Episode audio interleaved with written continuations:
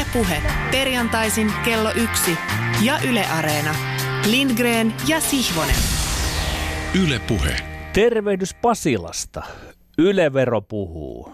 Ja sitä mukaan täältä Yle Puhelta on luvassa parahultainen tunti kokeellista urheilupuhetta tavalla, josta on jo tullut jonkinlainen käsite ja merkki suomalaisiin urheilupiireihin. Väännällemme jo viidettä vuotta korkein tavoitteen. Niinpä olemme taas yhdessä tuottajapäävalmentajamme Janne Niemisen ja tuon sänkykamarikatseisen Tommi Helsinkiläisen kerran valmistaneet peli, radio ja juontosuunnitelman uskollista, uutta ja satunnaista ja etenkin silmäteräämme oppinutta kuulijaa varten. Olen tässä nyt sujuttautunut sellaiseen mielentilaan, että tempaisen pienen radiokolumnin. Kolumnihan tarkoittaa jotakin erilleen muusta asetettua jotain, jossa on mielipide. Joten jahka olen päässyt tässä alkujuonnossani päähän, jota tällä erää kutsun kolumniksi, kuulija pääsee pohtimaan, onko niin, että e-urheilu on urheilua parhaimmin ja onko jääkiekkoilu lajina maailman, jos ei hienoin, niin ehkä monipuolisin urheilulaji sittenkin. Toivon, että mahdollisimman moni on kanssani eri mieltä ja mahdollisimman moni samaa mieltä. Yritän tässä hienostaa ajatukseni tarjottimelle näin. Ensin totean, että esiinnyn tässä e-urheilun asialla ohjelmamme myöhempiä tarpeita ja jaksoja varten. En niinkään esiin oman lajini lätkän asialla, vaikka siltä saattaa tottumattomasta kuulostaa. Mutta väliin, havuja perkele. Tervetuloa vieraksemme legendarinen Marjo Matikainen Kaastra. Hyvää huomenta, päivää, iltaa, yötä. Hyvää päivää. Tavallaan. Hyvää päivää. Sopiiko sinulle Marjo, että kuuntelet ensin näitä konstikkaita virkkeitä, niin jossain tuonnepana sitten kohta vaikkapa virkkeitä niin liikoa ja niistä välittämättä luonnostelet omaa mielipidettäsi siitä, millaiseksi urheiluksi koet e-urheilun. Sinä, joka tulet siitä huippurheilumme peruskallion siivestä, jossa on verta, hikeä, latua, kyyneleitä, taas hikeä ja sykettä ja maitohappoa ja hieman mustikasoppaakin. Tehdäänkö näin? Tehdään näin. Hyvä. Urheiluhan on sellaista toimintaa, jossa on kilpailua paremmuudesta, siinä on kisa tai peli sekä siinä on fysiikkaa ja tai tekniikkaa ja tai psyykettä ja tai taktiikkaa. Varustin tuon kaiken tuolla ja tai, koska omassa ajattelussa riittää urheiluksi, että on vain yhtäkin noista mainituista, eli fysiikasta, tekniikasta, psyykestä ja taktiikasta, kunhan kilpaillaan ankarasti voitosta. Jos joku lumilautailija sanoo, ettei kilpaile voitosta, niin heti hän on vähemmän urheilija minun papereissani kuin vaikkapa e-urheilija, joka pyrkii voittoon. Tähän väliin livautan, että shakki on mielestäni urheilua parhaimmin. Siinähän ytimessä on peli, se vaatii psyykettä, taktiikkaa ja sittenkin myös määrätynlaista fysiikkaa. Monessakaan lajissa ei toteudu niin, että kaikki nuo neljä ulottuvuutta ovat täysimääräisesti voimassa. Jääkiekkoilu on maailman upein laji siksi, että se vaatii kaikkia edellä mainitsemaani ja kukkuraksi sen fysiikkakombinaation vaatimus olla nopea, kestävä, voimakas ja kimmoisa ja niin edelleen on korkeinta mahdollista luokkaa painina judon kanssa. Mutta kyseessä on vieläpä vaikeuskerronta nostava porukan peli, joukkuelaji, jossa kepein huiskitaan kiekkoa.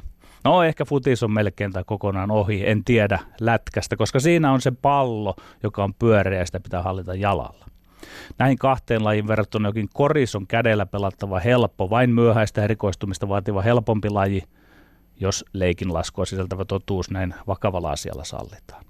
Mutta se e-urheilu, ai ai ai, mitä reaktiokykyä se vaatii, mitä kestävyyttä, mitä taktista ja strategista silmää, mitä paineensietokykyä ja useimmiten useimmiten roolitettua yhteispeliä. Miten kova ja kasvava on kilpailu huipulla, toisin kuin vaikka lätkässä. Miten menestyä voi vain, ja tämä on tärkeää, harjoittelemalla tuhansia ja tuhansia tuntia kurinalaisesti toistoja. Mutta sittenkin sellaisessa tilassa, jossa oppi tarttuu. Minä julistan puheet aiheesta päättyneeksi. Urheilua se on parhaimmin. E-urheilu, ei kahta sanaa. Kolumni on päättynyt. No niin, Marjo Matikainen Kaaström, Miten sinä koet? Ei tarvitse julistaa, onko e-urheilu urheilua vai ei, vaan miten sinä koet sen ilmiönä ja urheiluna? Kyllähän se on kasvava alue ja ala koko ajan tämän digitalisaation myötä. Ja totta kai meidän täytyy sen niin hyväksyä myöskin me vanhat jäärät fyysisen urheilun puolelta tulevat niin, että se on, on urheilua, mutta mä ehkä haastasin määrittelemään urheilun uudelleen ja ehkä määrittelemään sinne sitten nämä eri, eri osa-alueet, divisionat, lätkä, lätkätermeen sanottuna, tai sitten niin kuin siilot, joissa myös on niitä siilojen ylimeneviä osa-alueita, koska siinä onhan siinä kaikissa urheilussa täytyy käyttää aivoja. Aivosolut on vilkkaassa liikkeessä ja se, että jos määritellään sitten se, että mikä se urheilu on, onko se sitä, että sä kuljet kilometritolkulla eteenpäin tuolla niin kuin maastossa vai onko se se, että aivosolut liikkuu vauhdilla eteenpäin, niin meillä on myöskin yritystoiminnassa ja tässä normaali, normaali elämässä, niin meillä on mikroyrityksiä ja meillä on startuppeja, meillä on, meillä on tota, sitten isoja yrityksiä, jotka työllistää ihan hirveästi, niin vähän samaa se on tässäkin. Kiitos tästä mielenkiintoisesta vastauksesta. Me palaamme sinun tuota pikaa. Mutta koska tuossa tuo kollegani jo selvittää vilkasta Aatamin omenaansa ja arvatenkin on valmiina johdattelemaan meidät kohti ennen kuulematonta karttukylpyä, ja jos en täältä puolelta väärin näe, hänen sieraimensa näyttävätkin olevan tässä kohtaa jo hieman pilkallisessa asennossa. Joten olkoon menneksi, ei pidätellä häntä enempää. Lausutaan jaksottain. Me olemme Lindgren ja Sihvonen. Sieraimet ovat pilkallisessa asennossa. Tämä on ensimmäinen kerta, kun olen saanut kuulla itsestäni tällaisen määritelmän. Kiitos Petteri siitä. Se voi olla illuusio. Urheilu on illuusioita. Tekee mieli palata viime viikkoon, jolloin meillä yksi väittelyaihe oli Krista Pärmäkosken Suomen kapin sprinttihiihtojen kisasuoritus, jossa tunnetusti Pärmäkoski luovutti johtoaseman, jo, luovutti jatkopaikat kilpakumppaneilleen. Vieraana me ollen Erkko Meren kanssa me pohdimme, että on itsestään selvää, ettei urheilija aina jokaisessa kilpailutilanteessa tai ottelussa välttämättä anna sataprosenttista panostaan tai tee maksimisuoritustaan syystä tai toisesta. Ja silti väittäisin, että meillä urheilun ystävillä on usein aika vahva oletus ja illuusio siitä, ettei urheilija yksinkertaisesti voi olla tekemättä joka kerta parastaan.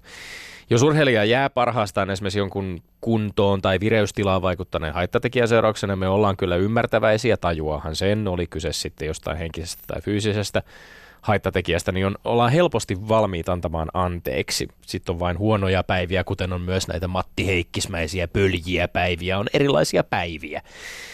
Sen sijaan sitä illuusion särkymistä me emme kovin herkästi hyväksy, että urheilija tietoisesti päättää kilpailussa niin sanotusti säästellä. Ja siksi esimerkiksi toistuvasti pallolajien turnauksissa herättää keskustelua niin sanottu tahallaan häviäminen. Tästä ollaan lätkänkin puolelta puhuttu usein MM-kisojen yhteydessä. Puhutaan joukkueista, jotka esimerkiksi tietävät saavansa taktista etua jonkun merkityksettömän ottelun häviämisestä.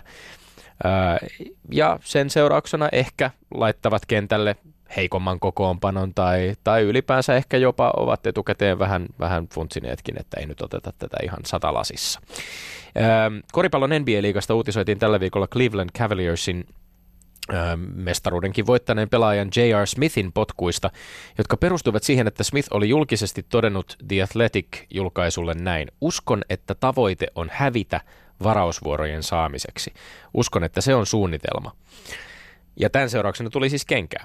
NBAssä tämä niin sanottu tanking, eli, eli otteluiden tahallaan häviäminen, on hyvin tiedossa oleva strategia, jolla joukkueet tähtävät mahdollisimman heikkoon voittosaldoon jonkun tietyn kauden aikana, ja sitten sitä kautta parempiin asetelmiin seuraavan kesän varaustilaisuudessa, ja sitä myötä sitten parempiin pelaajiin tulevaisuudessa.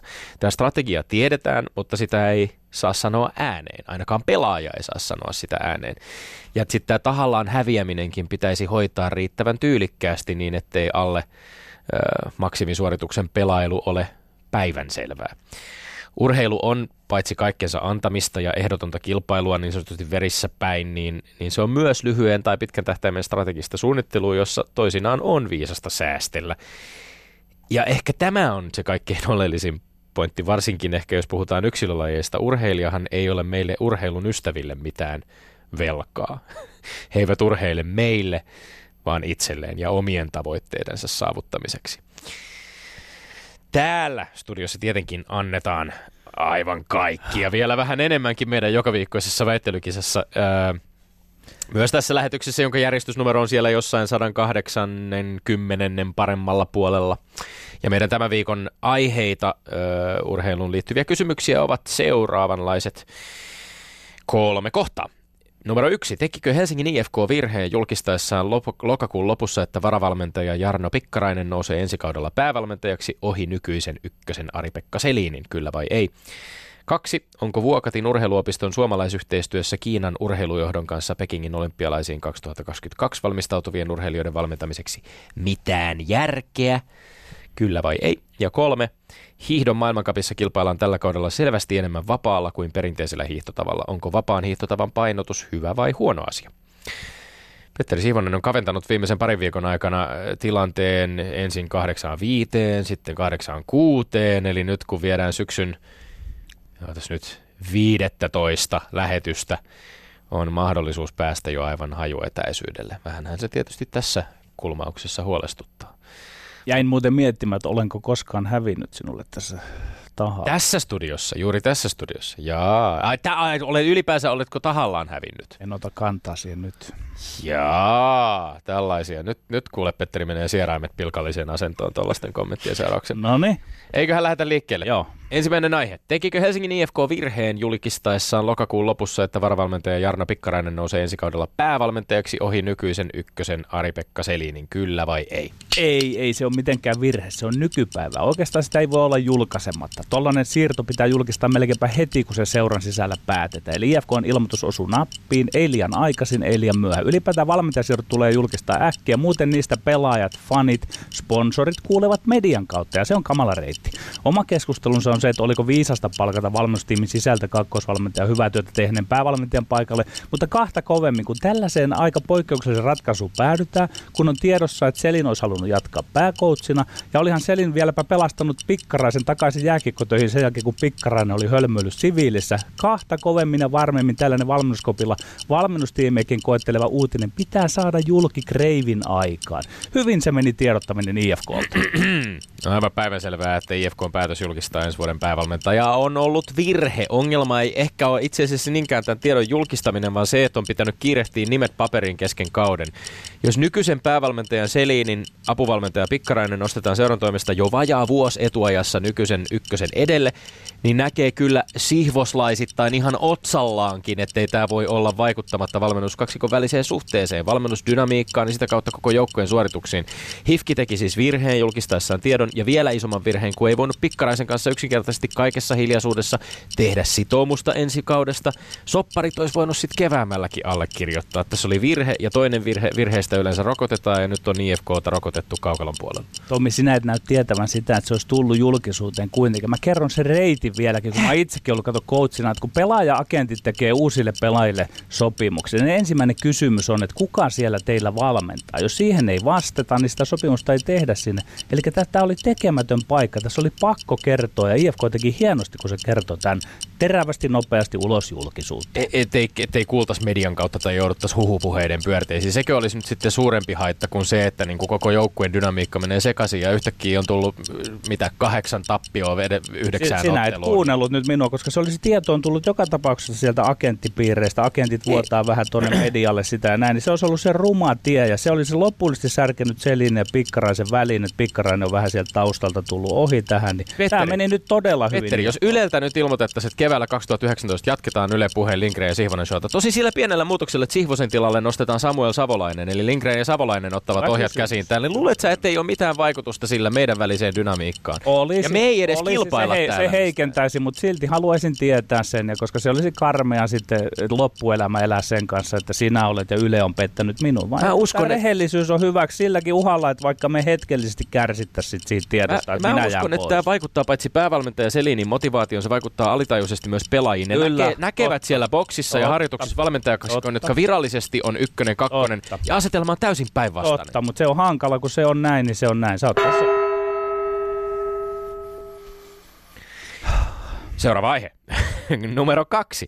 Onko Vuokatin urheiluopiston suomalaisyhteistyössä Kiinan urheilujohdon kanssa Pekingin olympialaisiin 2022 valmistautuvien urheilijoiden valmentamiseksi mitään järkeä, kyllä vai ei? Kyllä, siinä on paljonkin järkeä. Olisi oikeastaan aika järjetöntä väittää, että siinä ei ole järkeä. Kaikki voittaa. Kiinalainen urheilu voittaa, suomalainen urheilu voittaa. Urheilu on globaalisti siitä vänkää homma, että siinä itse urheilemassa pyritään edistymään monin, monin eri konstein. Ja osaltaan sitten jossakin maassa tai maanosassa pidettävät isot arvokisat kiihdyttävät sitä toimintaa kaikki. Ne Vuokatissa on nyt Kiinan kanssa talviurheilun kehityshanke, Team China, hiihtoprojekti erikseen ja jääkiekon yhteistyö. Ja toki kaiken taustalla on Pekingin vuoden 2022 talviolympialaiset, johon vielä hyvin aikaa kiinalaisten treenata neljä vuotta. En oikeastaan keksi mitään syytä, miksi ei. Meillä on osaamista, meillä on olosuhteita. Kiinalaisilla on nyt kiinalaisten intressit hakea oppia ja päästä sille tasolle, mille tässä ylipäätään voi päästä. Ja mikä tärkeintä, kiinalaisilla on täys tohina päällä.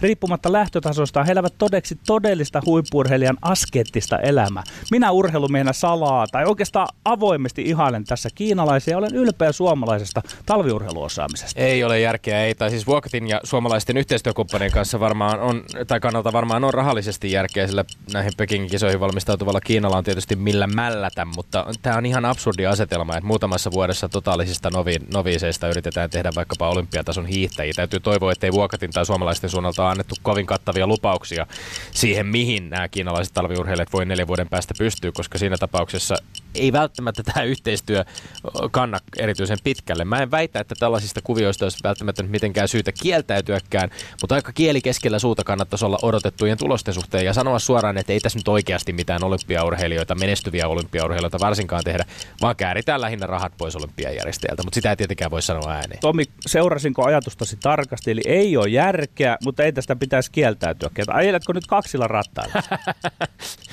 ei, ei. Mä sanon, että tässä on järkeä. Kummilla rattailla? Tässä on varmasti järkeä maastohiidon kohdalta Vuokatin urheiluopiston ja sitten vaikkapa mäkihypyn kohdalta Mika Kojonkosken lompakoille ja kai, niin kuin muutenkin tälle, tälle niin kuin su- suomalaisesta sinä näkökulmasta. kovan syytöksen. No siis täällähän vedetään 24 kiinalaiselle Kyllä. samaan aikaan 14-19-vuotiailla mäkihyppytoivolle Siilijärvellä samantyyppistä projektia.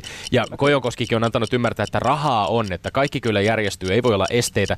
Mutta Tommi, Niku- Tommi Nikunen totesi tästä mun mielestä aika osuvasti. Kolmen vuoden harjoittelun jälkeen on hyvä saavutus ja surmäestä pystyy tällainen urheilija tulemaan alas turvallisesti ja siitä lajin. Tämä on ihan totta, mutta kun on olympialaiset ja ihmisellä on lupa yrittää kehittyä urheilussa, niin mä, mä en näe siihen en eettis-moraalista mitään perustetta, eikä se rahakaan ole siinä syy, että miksi näin ei voitaisi tehdä. Tämähän on ihan siis loistavaa hommaa. Tässä, niin kuin mä sanoin jo tuossa, että kaikki hyötyvät. Kiinalaiset hyötyvät, suomalaiset hyötyvät, rahaa liikkuu, tulee goodwillia, tulee hyvää henkeä. Urheilu yhdistää ihmisiä. Tämä on mahtavaa. Ehkä se on se mielikuva, joka, jos mä suosittelen, että sä voisit piipahtaa vaikkapa Pekka Holopaisen Twitter-sivulla vilkaisemassa vähän videoklippejä kiinalaisista maastohiihtäjistä kaatuilemassa vuokatin Ymmärrän. Ja miettiä, Ymmärrän. Hiihto on vaikea laji noin kuin yhtäkkiä aloittaa. Kyllä on. Ja, siis, ja, ja sinne on lähetetty muun muassa siis soutai...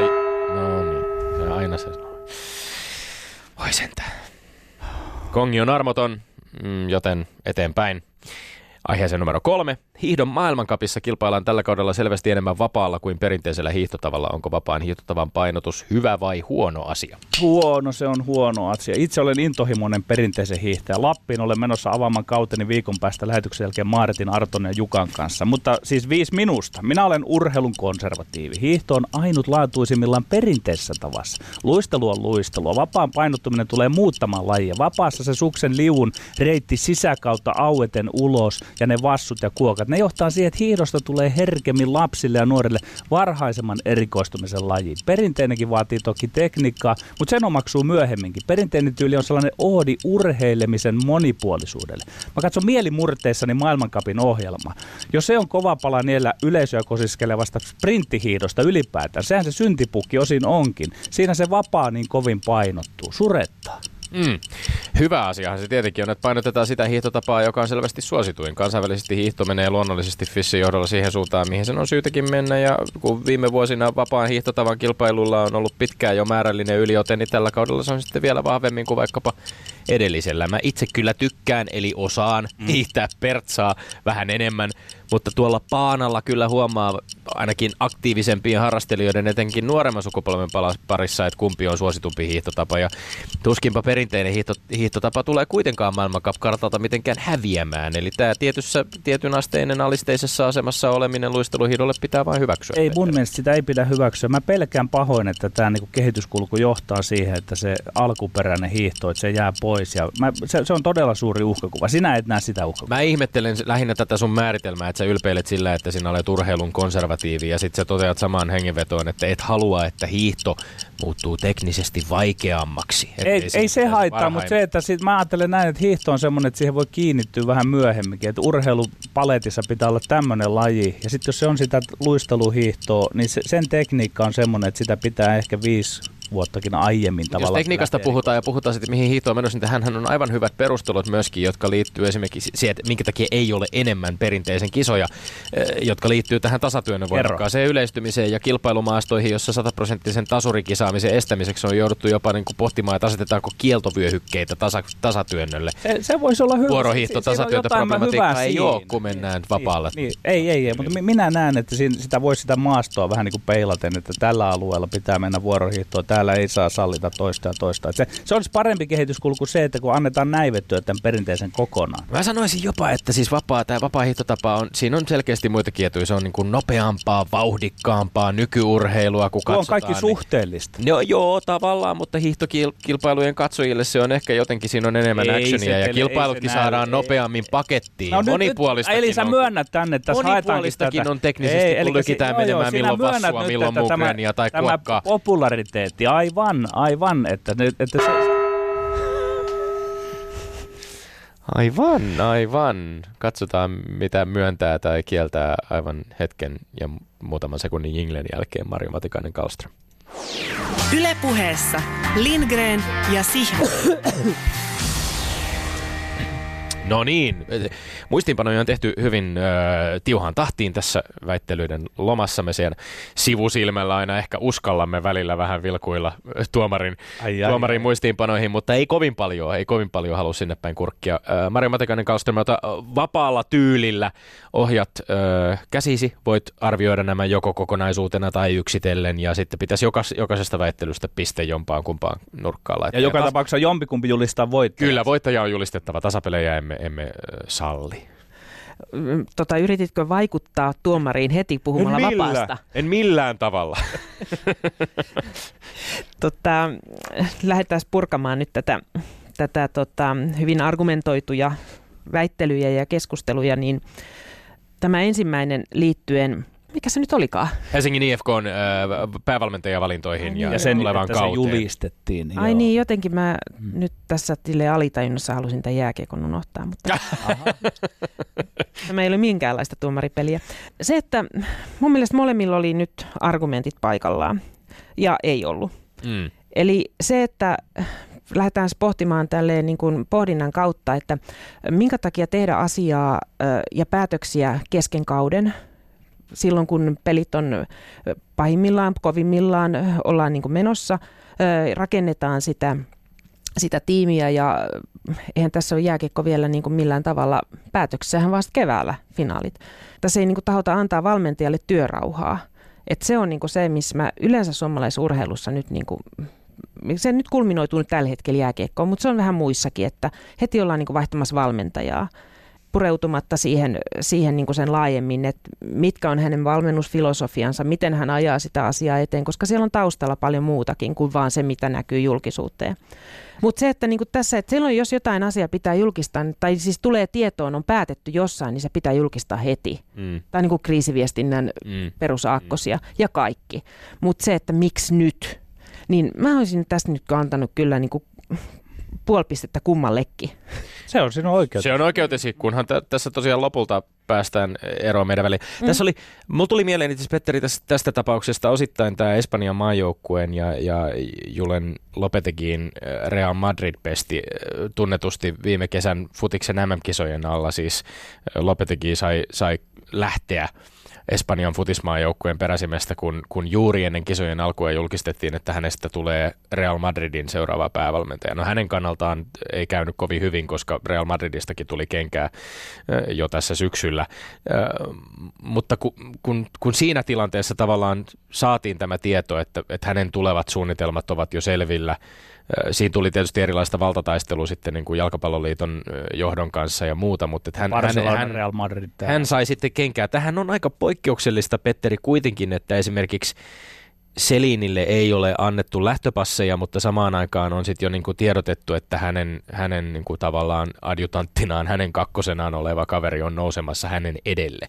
Eikö se niin kuin tämmöisenä hierarkia jo- johto valta-asettelmana niin kuin joukkueessa ole aika ongelmallinen? äärimmäisen hankalaa, mutta tässä oli virkistävä tämä Mari Matikainen Kanströmin tavallaan niin kuin hiukan neitseellisin ulkopuolisin silmin katsoma tämä, niin kuin tämä kommentti siihen, että miksi kesken kauden. Mm. Koska me siellä lätkäpiirissä keskenämmekin puhutaan siitä, että sille pitäisi voida tehdä jotain. Joskus oli vähän herrasmiessopimuksia, että ei aleta kesken kauden. Mutta kun se on livennyt siitä, että kun tuo tuolla jo lähtee liikkeelle, niin meidänkin on lähdettävä liikkeelle. Se on karmea kierre. Mutta tämä oli niin kuin hieno kuulla, että tavallaan kritiikkisi siihen, että miksi nyt, kun kaikki on vielä kesken. Ja nythän on spekulaatiot käynnissä sitten tietysti, että mitä Ari-Pekka Selin tekee seuraavaksi. Meneekö Ja Ässiin? häntä on yhdistetty mm. muun muassa Porin Ässiin, jossa oli jo ehditty julkistaa, oliko se nyt kolme seuraavaa päävalmentajaa. Kyllä. Ja Lätkämaailma on sotkus. porilaisittain tehty hommat vähän eri tavalla. On ja just se, että se vaikka kuinka sanotaan, että ei se vaikuta pelaajiin, mutta että kyllähän se keskenään keskustellaan. Kyllä. Mm. Kyllä se on se On. koppikeskustelut, On. mitä käydään tai mis, missä Totta. Muualla tahansa, niin kyllä se Joo. supinajat lähti On, on. liikkeelle. lähti. Mutta sitten Vuokatin urheiluopisto ja Kiinan urheilujohtaja Peking ja niin edelleen. Ai, ai, ai, ai. ai. Itse kun on tuon China Europe Health and Sport Councilin presidentti, eli tota, No niin. ö, jollain tavalla tekemisissä myös tämän Team Chinan kanssa. Ja mä näkisin tämän asian niin kuin, nyt ennen, ennen kuin tuomaroin millään tavalla, niin sanon oman mielipiteeni. Se, että Kiinan Pekingin olympialaista on 22 ja Kiinallahan on oikeasti niin kuin toive, tarve, halu, paniikki siitä, että heillä ei ole määrätyissä lajeissa urheilijoita. Ja kyllähän se niin kuin kotikisojen näkökulmasta katsottuna on se, että kyllä joka ikisessä lajissa pitäisi olla joku oman maan edustaja paikalla saadakseen sinne väkeä, saadakseen sen oman maan median kiinnostuksen, saadakseen niin kuin myöskin siinä on tämmöinen maiden välistä arvovaltaa. Eli halutaan menestyä. Ja kun sitä omaa valmennustietoutta, omaa omia harjoitusolosuhteita ei siellä ole, niin he hakee niitä sitten ympäri maailmaa, missä on. Ja täytyy myöntää, että totta kai siellä on sitten rahaa käytettävissä ihan eri tavalla kuin mm, valtiojohtaisessa, tai siis kun on valtiojohtainen, niin monessa muussa maassa. Ja heidän taktiikkansa on se, että levittää tätä harjo- näitä urheilijoita ympäri maailmaa ja sitten katsoo sieltä, jos jo- joku sitten sattuisi nousemaan. Ö, ja puhutaan oikeasti niin kuin meillä, kun puhutaan maajoukkueesta, joka on, on se niin kuin 10-20, niin siellä puhutaan kymmenistä tuhansista, jotka on lainausmerkeissä maajoukkueessa kussakin lajissa. Niin ehkä sieltä joku sitten nousee. Ö, aikaa on vähän, se on ihan selvä. Mutta tähän niin kuin päästään tähän vuokattiin. Siis joo, tai sitten niin kuin äh, Siilijärven Mika Kojonkosken tiimiin, niin jos näin tämä, tämä tota, pelin henki on se, että ympäri maailmaa, niin miksi ei sitten myöskin Suomeen hyödyttämään myöskin suomalaista urheilua ja suomalaista talviurheilua, hiihtoa, mäkihyppyä. Totta kai siinä on synergiaedut olemassa. Eli tämä oli tämä oma mielipiteeni ja myöskin sitten mä ajattelen lajin kannalta, lajien kannalta, niin nämähän on sekä hiihto että mäkihyppy on hyvin vähän pien, määrätyn rajatuissa maissa harrastettuja lajeja, niin tällä tavalla saadaan niin kuin laajennettua sitä, myöskin sitä harrastajamäärää, mikä on lajien kannalta ihan ehdoton edellytys niiden elinvoiman kannalta. Niin minä kyllä nyt tässä kääntyisin piste Tommille. Oh! Öö, vai Petterille? Joo, siis tälle vuokatin, tota, että se hyödyttää suomalaista urheilua. Eli minulle. Vuokatin, silloin se menee Petterille. Petterille. Tämä on nyt hankala, kun me istutaan tälleen ristiin. Sulla on, sulla on vähän nimien kanssa, niin kun nää, sun pitää nähdä tämmöinen peilimaailma tässä, mutta ei se mitään. Me laitetaan nuolta Petterin suuntaan ja, ja toinen nuoli äh, Tomin suuntaan. Tämä äh, pohjoismaiset hiihtolajit tietysti ovat, äh, äh, ovat niin kuin oma lukunsa. Äh, Kiina, kiinalaiset äh, talviurheilijathan ovat esimerkiksi freestylissa on niin kuin ollut jo menestystä jonkun verran, että sieltä on selkeästi niin kuin on, on lajeja, joissa pärjäävät paremmin, mutta tämä on niin kuin uusi, tämä pohjoismaisten hiihtolajien kohdalla ehkä nyt ollaan sitten niin kuin uusien haasteiden äärelle, jotka vielä ovat aika valtavia. M- miten ihan lyhyesti tekee mieli kysyä, että et, et onko Onko se mahdollista? Tämän Nikusen kommentti oli jollain tavalla niin kuin aika, aika valaiseva kuitenkin, että jos niin kuin neljässä vuodessa saadaan täysin tyhjästä niin kuin tajottua sellaisia mäkihyppäjiä, jotka tulee turvallisesti tornista alas ja niin kuin homma näyttää jotakuinkin mäkihypyltä. Tai saadaan niin kuin hiihtäjiä, jotka olympialaisissa pystyvät jollain lailla niin kuin järjellisesti kilpailemaan ja, ja t- olevan, olemaan edes niin kuin kohtuullisella etäisyydellä maailman huipuista, niin eikö, eikö se ole aika valtava, valtava haaste neljään vuoteen? On, hiidossa se on, se on helpommin järjestettävissä, mm. koska siinä ei tarvitse kuitenkaan niin kuin, olla kovin paljon akrobatian kanssa tekemissä. Mutta toisaalta Kiinassahan on ihan valtava pohja nimenomaan tähän akrobatiaan, eli Joo. heillä niin kuin se fy, fyysinen fysiikka on ihan eri tasolla lähtötilanne kuin monessa meillä Suomessa, Suomessa mutta se, että tottahan on se, että he ei ole nähnyt lunta. Mm tai, tai mäkitorneja, mistä tullaan alas.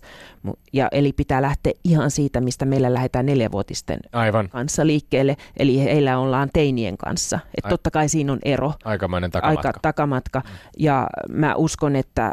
Äh, siis koskahan ei voi tietää, mitä tapahtuu, mutta äh, se on urheilun suola, mutta se, että mä toivon, että ihan puhtaasti niin kuin urheilun kannalta, niin olisi hyvä, jos sinne saisi ihan semmoisen uskottavan tiimin, että sieltä tulisi uskottavasti alas. Ja kyllä mä toistaiseksi vielä luotan. Aika on vähän, mutta harjoittelu vaatii. Uskottavasti tai ei alas tulla joka tapauksessa. Joo, mutta uskottavasti Niin alas. kyllä, kyllä. Okei, sitten oli vielä yksi aihe, jossa puhuttiin hiidon maailmankapista ja vapaasta hiihtotavasta, perinteisestä hiihtotavasta. Nyt ollaan tuomarin lajissa. Ollaan kyllä, ai, kyllä. Ai, ai. Ai ai, ai, nyt mulla menee nimet sitten taas sekaisin. se, se ei haittaa mitään tässä. Mä kirjoitin nämä hyvin, hyvin tähän itsellenikin ristiin. Määrätyllä tavalla joo, huono asia. Ilman muuta kannattaisin sitä, että olisi niin perinteistä ja vapaata. Molempia ihan yhtä paljon. Mutta täytyy ottaa huomioon olosuhteet. Se, että meillä ei kaikkialla perinteisen hiihtäminen ei ole ehkä ihan niin luonnollista. Maastot ei ole sitä suosivia eli se suosii enemmän luistelua kuin perinteistä. Meillä No Ruka on, on ehdottomasti sellainen maastopiirteiltään kuin lumiolosuhteiltaan pitkälti semmoinen, että siellä perinteinen on hyvin luonnollinen asia. Mutta sitten kun mennään joihinkin keski-eurooppalaisiin lumiolosuhteiltaan määrätyn tyyppisiin ö, alueisiin, niin ei siellä oikeastaan se perinteinen tunnu edes mukavalta mennä, riippuen olosuhteista. Niin tähän näkökulmaan nähden niin mä ymmärrän se, että kun ensin valitaan paikkakunta ja sen jälkeen vasta lajit, kun niitä tehdään kilpailukalenteria, niin mä ymmärrän tämän, että se on mennyt näin. Toisaalta siinä on myöskin tämä harrastajamäärä määrä asia, että kyllä ne lapset mieluiten lähtee niin luistelemaan ilman niitä, niitä perinteisen suksia ja samoin sitten me vanhemmat, niin kuin mehän ei joudutaan voitelemaan sitten niin kuinka paljon meillä on sitten voiteluosaamista. Totta kai sukset on kehittynyt siihen, että enää ei tarvitse välttämättä niitä voiteita käyttää niin kuin ihan Minullakin on karvapohjat. Mm, minäkin lukeudun niihin, mutta, mutta tota, tässä on kuitenkin tämmöistä murroskautta menossa. Se, että mä ihmettelin Petterin, niin tota kommenttia siitä, että luistelu ei olisi jaloa. Miten jääkiekko-ihminen voi puhua siitä, että luistelu ei ole jaloa? Tämä nonsaleeraatko omaa lajiasi nyt tällä tavalla vai etkö halua, että luistelu, luisteluliikkeitä tehdään myös muissa lajeissa? Mm-hmm. Tämä tämmöisenä niin kuin argumenttina. Luistelu on hallittavissa, opittavissa, kun sitä vaan harjoittelee ja siihen päättää, että näin tehdään. Tämmöinen oli itselläkin silloin aikanaan se, että viimeisenä vuotena niin päätin, että nyt minä opettelen tuon luistelun ja kyllähän se sieltä sitten tuli. Eikä ollut pätkääkään perinteisen hiidon niin kuin varjolla sitä, että en mä monta perinteisen hiihtolenkkiä tehnyt sinä vuonna, muuta kuin huoltavana, mm, huoltavassa merkityksessä, kun mehän kävellään. Se perinteinen tulee jo sieltä mutta luistelua pitää vähän harjoitella, eli sitä sivuttaisliikettä.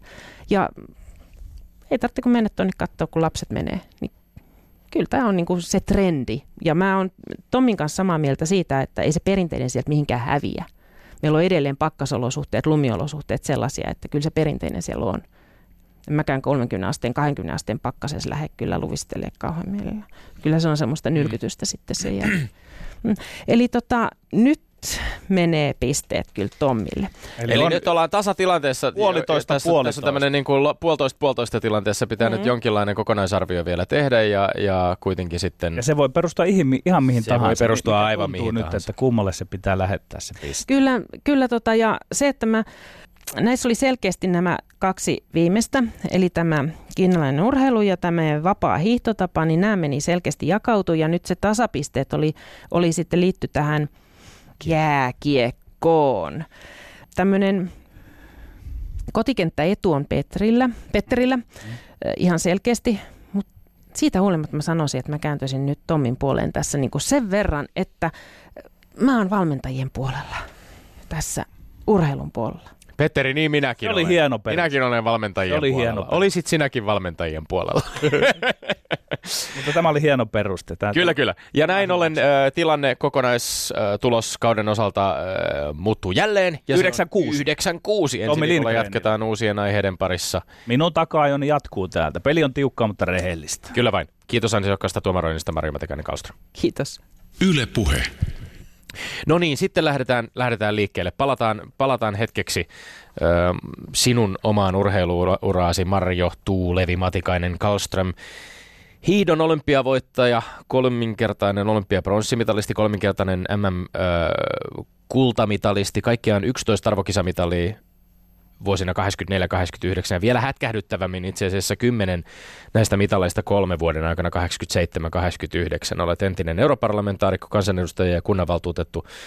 Olit Suomen hiihtolinnan, hiihtoliiton johtokunnan jäsenenä 17 vuoden ajan, nykyään konsulttiyrittäjä, hallitus, ammattilainen.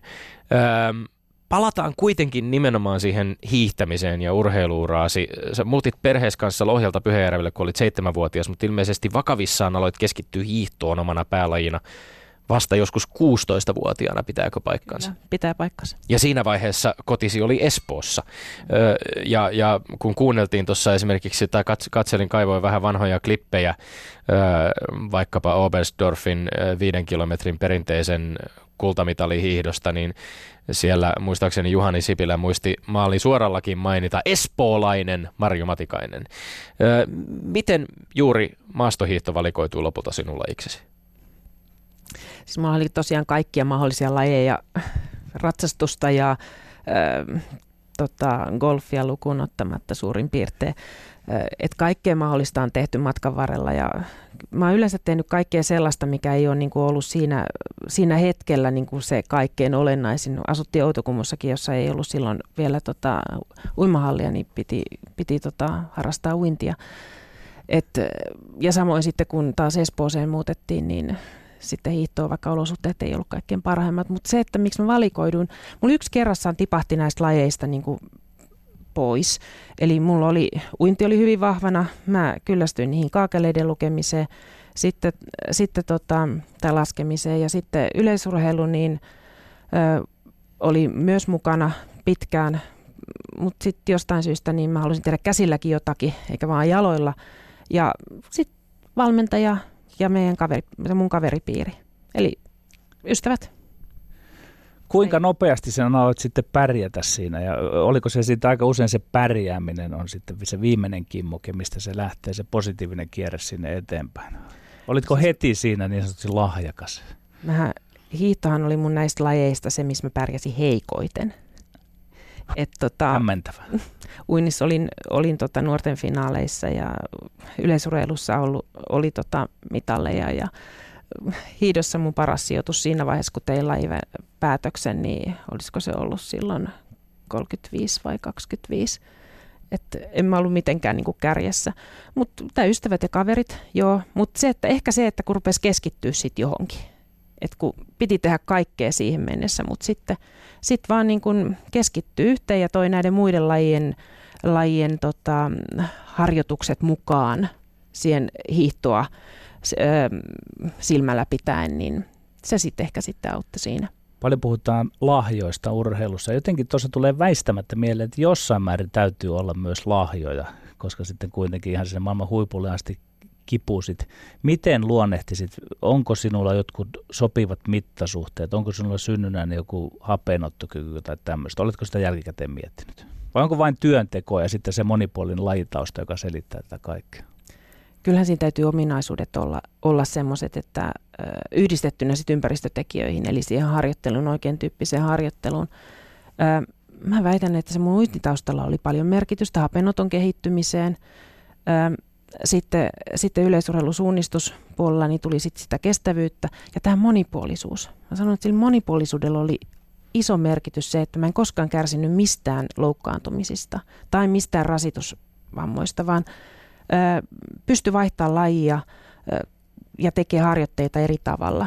Ja ehkä myöskin se, että miten Etelä-Suomesta, Espoosta pystyy tulee hiihtäjä, niin mä kärsin totta kai siinä ö, lajiharjoittelumäärissä – mutta sitäkin pystyi sitten maajoukkuetasolla hakemaan ympäri maailmaa niitä lumiolosuhteita. Mutta se, että en mä jäänyt sitten peukalo keskelle kämmentä tai sormi suuhun siitä, että jos ei nyt ollut lunta, niin tehtiin se sitten jollain muulla tavalla ne harjoitteet, kun se oli itse konsentroitu siihen, että mitä tällä harjoitteella haetaan. Eli se oli niin kuin se, että siinä oli myöskin tämä e-urheilun aivotyöskentely mukana. Osaatko arvioida sitä, että olitko sinä tekninen hiihtäjä vai heik- heikko tekniikaltasi suhteessa muihin, koska siis kaikki tämä, aloittaa sen noin myöhään noin tosissaan, niin voisi viitata siihen, että sinä olet sitten kuitenkin jollakin sillä fysiikalla esimerkiksi korjannut niitä, vai löysitkö sinä siinä tekniikan, missä niin kilpakumppanisi maailmallakin? Kyllähän mä olin hiihtänyt pienestä pitää, että eihän se ole niin kuin, totta kai, en mä nollasta lähtenyt, vaan, vaan niin keskittyy sitten niin kilpailut ja harjoittelut niin hiihtoa kohdistaen. Päälajina selkeästi. Päälajina, niin. Ö, luistelussa se totta kai näkyy, että oltiin niin kuin jo aikuisurheilija ja luistelu tuli sitten siihen, siihen mukaan. Ö, kyllä siinä oli osa-alueita, joita piti kehittää. Myös jossain vaiheessa mä mietin se, että hei, että tota, ö, mikä on mun heikkoudet, milläs mä saan niin kuin tämän, tämän tota maailmankärjen kiinni. Mä totesin, että se on mun laskutekniikka että mä en osaa laskea mäkiä, mäkiä niin hyvin kuin ehkä kärki menee. No sit mä otin häkähäkkiseen yhteyttä ja sanoin, että hei voitaisiko nyt asialle oikeasti jotain tehdä, että haluaisit sä lähteä kimppaa, että mä haluan oppia laskea. Ja nehän oli ihan hirveät silloin eh, tuolla, me oltiin yhdessä mäessä silloin, suljet, kun se oli suljettu, niin häkä pisti mut sitten hiihtää sinne, sinne mäen päälle ja sieltä sitten alas mä en ollut ikinä tullut suorilla suksilla mitään mäkeä kunnolla alas. Ja tietämättä, mitä siellä mäen alla tehdään. Eli nopeuslaskija Kalevi Häkähäkkisen äh, kanssa treenailu, oli, oliko se nimenomaan tämmöistä myöskin niin psyykkisen puolen ö, äh, treeniä jollain lailla sitten? Oli sitä, että vietiin vauhdin pelkoa pois. Joo. Siis ihan oikeasti sitä. Vauhdin pelkoa vaan pois ja sitä, että sumelematta, näkemättä mitä, mihin sä meet, niin sä uskallat mennä. Ja samoin opeteltiin, mitä tehdään siellä mäen alla. Että mä saan sen vauhdin pois, kun mä haluan. Mutta siitä, siitä päästiin aika nopeastikin sitten eteenpäin.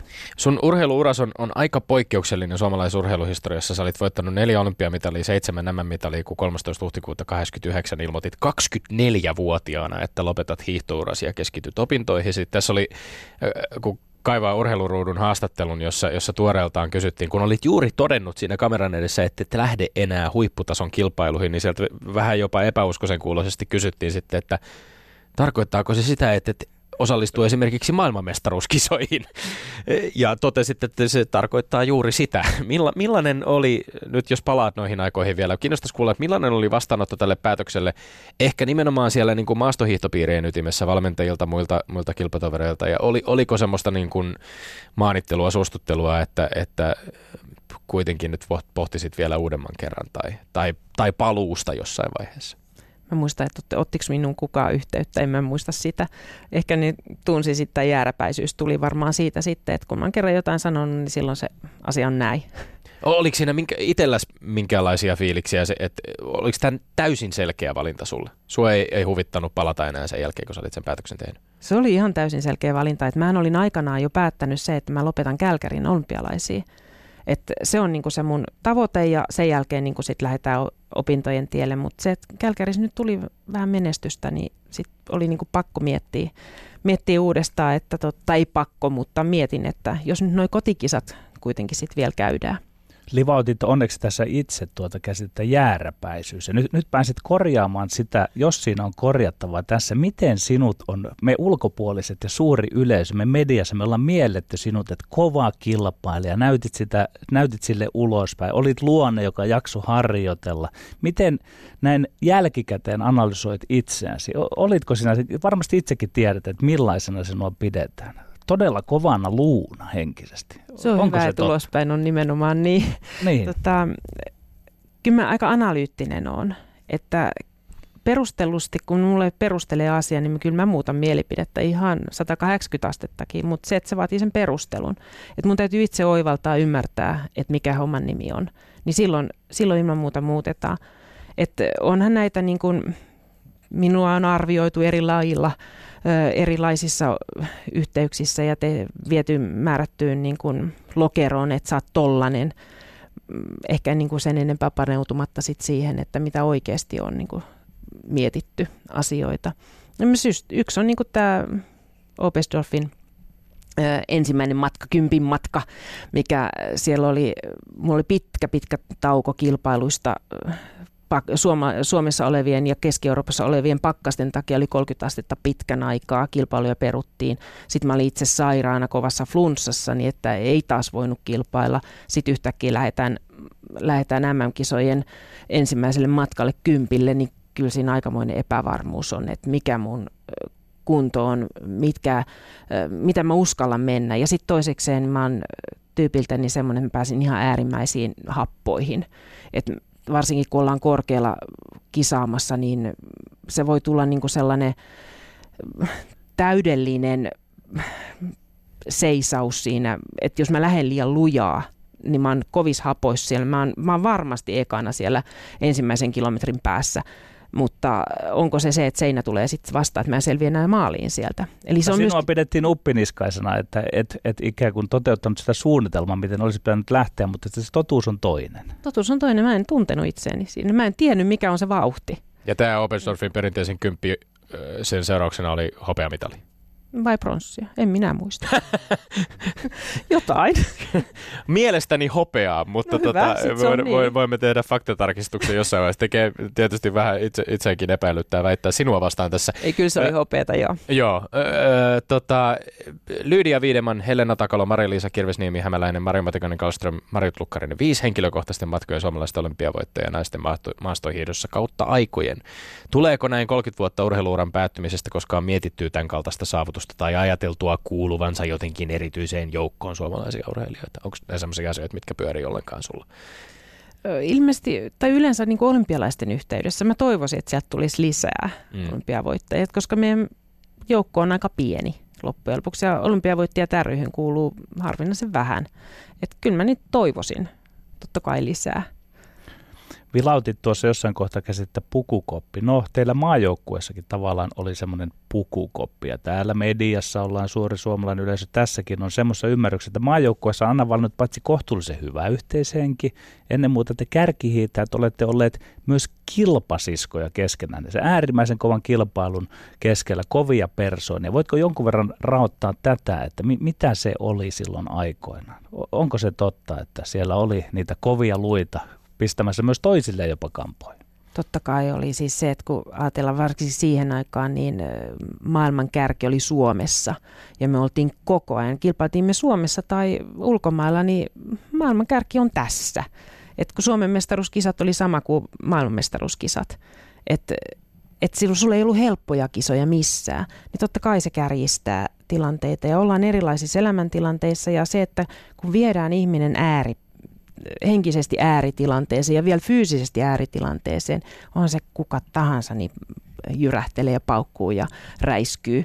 Siis eihän sitä olisi huippuurheilija eikä menestyjä, jos ei räiskys. Et se, on, se on ihan selvä, että semmoista täytyy olla, mutta se, että mitä se näkyy ulospäin on toinen asia. Mutta kyllä siellä sisäisesti on, mutta ei se tarkoita sitä, etteikö me oltaisiin ystäviä nykyisin. Et, Yle puhe. Ähm, me ollaan Mari Matikainen Kallström tässä studiossa paljon väännetty urheilun ja politiikan välisestä suhteesta. Millaiseksi sinä, entinen huippuurheilija, entinen äh, huippupoliitikko, äh, kuvaisit politiikan ja urheilun, politiikan ja huippuurheilun välisen suhteen? Tai mi- mistä lähtisit liikkeelle? Onko, onko, ovatko nämä kaksi maailmaa tavallaan väistämättömät, vä, väistämättä linkittyneet toisiinsa? Kyllä ne on, tahto sitä tai ei. Että että aina puhutaan siitä, että, että politiikka ei saa sotkea urheilun tai urheilu saa sotkea politiikkaa, mutta kyllähän ne kulkee. Että jos ajatellaan niin kuin laajemminkin, on kisojen päättämisestä, jakamisesta, olympiakisojen jakamista, kyllähän siellä on valtioiden välistä politiikkaa. Ö, onhan siinä, siellä on valitettavasti, niin kuin, mitkä on julkikin tullut, niin korruptiota, mitkä niin kuin näen suomalaisin silmin niin kuin tosi ikävinä piirteinä. Ja niitä kytketään pois, mutta kun ollaan maailmanlaajuisessa teke- talousasioissa tekemisissä, niin ei se pieni Suomi yksinään pysty kaikkea tekemään, mutta pienin askelin. Sitten jos ajatellaan niin kuin Suomea, niin kyllähän se politiikka tulee urheilupaikkarakentamisissa muun muassa näkyviin hyvinkin selvästi valtion määrärahojen, rakentamismäärärahojen jakamisessa. Sitten mennään pikku, pikkupolitikointiin, eli urheilun sisällä olevaan politikointiin, vaikka ei näyttäisi niin kuin mitään valtakunnan poliittisia suuntauksia, niin kyllähän jokainen politikoi, riippumatta siitä, onko mitään leimaa, leimaa otassa, että olet jonkun puolueen kannattaja, vaan että se, että jokainen meistä politikoi ajaa sitä omaa etuaan tai oman yhteisön etua tai paikkakunnan etua. Koetko lainkaan ongelmalliseksi sen, että huippurheilun puolelta ollaan aika tehokkaasti onnistuttu myöskin lobbaamaan niitä Vai onko julkisia varoja? Niin, tai onko onnistuttu? Tietysti lajikohtaisestikin paljon on vaihtelua ja, ja urheilupiireissäkin käydään vääntöä siitä, että mihin ne huippurheilulle allokoitavat resurssit sitten suuntautuvat, mutta että onko meillä oikean suuntainen painotus siinä, että miten julkista rahaa käytetään esimerkiksi liikunnan, kansanterveyden edistämiseen ja sitten toisaalta huippuurheilun tukemiseen? Nyt ihan ensin mä, mä haluan niin sen määritellä, että kun veikkausvuottovaroja, mitä jaetaan, niin sehän ei ole julkista rahaa, se ei ole valtion budjetissa olevaa meidän verovaksajien rahaa, vaan se on meidän pelaajien, jotka pelataan, niin meidän rahaa, ja sitä jaetaan niin kuin urheiluun. Se on niin kuin se, että se täytyy niin muistaa, että tässä on kaksi eri juttua. Sitten kun puhutaan niistä julkisista rahoista, eli valtion budjetissa olevasta verorahoin käytettävästä rahasta, niin kyllähän siellä on sitten, val, äh, tota, että mihin urheilupaikka Mutta ministeriön allokoimasta rahasta kuitenkin puhutaan, ja siis puhutaan tavallaan, tämä veikkausmonopolikin kytkeytyy aika voimakkaasti kuitenkin siihen tavallaan kokonaispottiin, jos, jos nyt näin voi ajatella. Kyllä se on totta kai, niin ne veikkausmäärärahat kierrätetään sitä kautta, mutta ne on niin kuin määrätyllä tavalla jaettu. Ähm, huippuurheilu meidän, meitä hyödyttää se, että meillä tulee vähän kiinalaista rahaa tänne. Saadaan niin kuin, sitten yhdistettyä näitä, näitä kuvioita, että meidän urheiluopistot pärjää paremmin, jotta pystytään taas palkkaamaan parempia valmentajia ja, ja sitä kautta alueorganisaatiota parannettu, että se sitä kautta kulminoituu.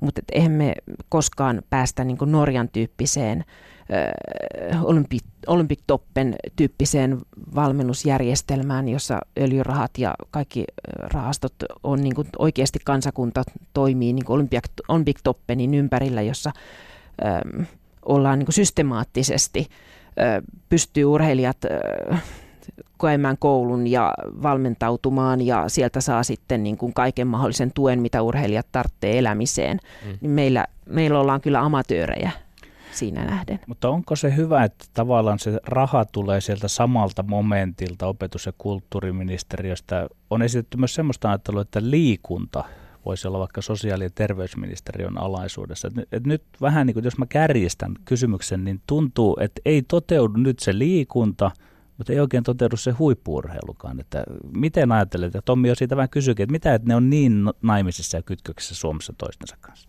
Nyt se tarkensit tämän hyvin. Tämä, tämä on juuri näin. Että meillä ollaan valtion, mä en mene nyt politikointi, valtionhallinnossa, me ollaan kunnanhallinnossa, me ollaan kaikissa niin kuin aikamoisissa semmoisissa siiloissa. Me ei uskalleta ajatella eikä pystytä ajattelemaan niin kuin matriisisti, eli tota, rajojen yli.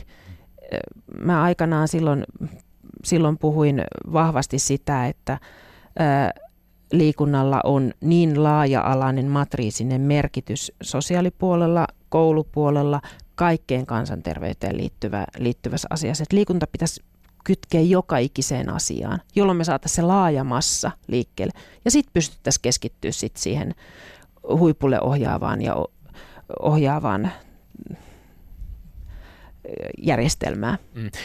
Urheilun ja politiikan kytkyistä tekee mieli kysyä myöskin, olit, olit tosiaan siis Suomen hiihtoliiton johtokunnan jäsenenä vuodesta 90 vuoteen 2007 ja esimerkiksi Lahden MM-kisojen doping-skandaalin aikaan äh, europarlamentaarikko ja mukana äh, hiihtoliiton johtokunnassa.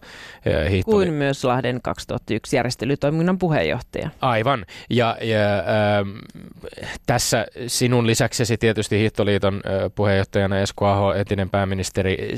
Millä tavalla tässä kohtaa mielestäsi, kun tämmöinen suomalaista urheiluelämää ja tavallaan suomalaista koko yhteiskuntaa ravisuttanut skandaali tapahtui, niin miten siinä kohtaa lähestyitkö asiaa silloin entisenä huippuurheilijana, urheiluihmisenä vai nimenomaan niin kuin poliitikkona, koska te olitte tavallaan samassa veneessä silloin siinä? Mä, sen, miksi mä sanoin se, että mä olin silloin mm. järjestelytoimikunnan puheenjohtaja, niin se oli äärimmäisen hankala tilanne koko niin kuin suomalaisen yhteiskunnan kannalta. Se, että mä katsoin ihan pragmaattisesti kisojen järjestelyjen kannalta. Mun tehtävä oli saada kisat vietyä läpi. Ei se, että mitä tar- tapahtuu siellä niin kuin urheilijoiden puolella, vaan se, että me saan, saadaan kisat vietyä läpi. Ja kyllähän se, niin kuin se talkoo-ihmisten motivaatio oli niin kuin aivan miinusmerkkinen. Meidän kaikki, jotka oltiin niin talkoolla siinä. Ja siinä moni tuli se, että tota, heitti, että tämä oli tässä, että mä en enää tee mitään.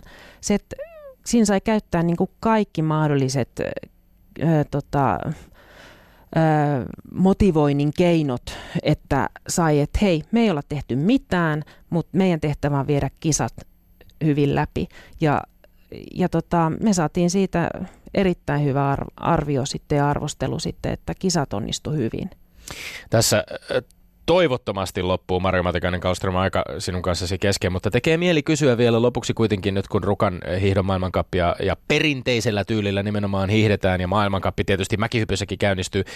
Toimi Tomien sanoisi mukaan ihan rivijäsenenä Espoon hiihtoseurassa, etkä ole vastohiihdon valmennuksessa sinänsä millään tavalla mukana, mutta minkälainen on sinun hiihtosuhde tänä päivänä? Hiihtäsin, jos vois vaan lunta. Mielelläni. Hiihto on mulle elämäntapa tapa luonnollinen tapa liikkua, jota oikeasti haluan tehdä. Mutta olet aika säästeliästi ollut, vähän niin kuin Lassi Virene ei ole ottanut kantaa juoksuun, niin sinä et ole kovin paljon ottanut kantaa hiihtoon. Onko tämä tietoinen valinta?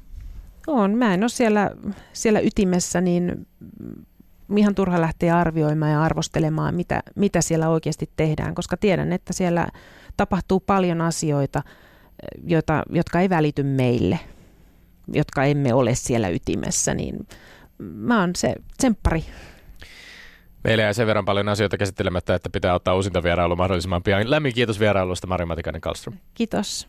Ja sitten Tommi Lindgrenin maineikkaat urheiluterveiset. Lähetän ne Virgil van Dijkille, Hollannin ja Liverpoolin puolustajalle, joka Nations League-ottelun jälkeen lohdutti äitinsä ennen ottelun menettynyttä ja ottelun jälkeen vuolaasti itkinyttä turkkilaistuomaria Ovidiu Hategan. Ja Van Dijk kommentoi matsin jälkeen, toivotin hänelle, toivon hänelle voimia ja sanoin, että hän vihelsi hyvin. Se on pieni juttu, mutta ehkä siitä voi olla jotain apua. Virgil van Dijkin yksinkertaiselle inhimilliselle eleelle peukku ja hatunnosto ja urheiluterveiset. Me olemme Lindgren ja Sihvonen. Pysykää hän tyylikkäinä. Kansi kiinni ja kuulemiin. Ylepuheessa Lindgren ja Sihvonen.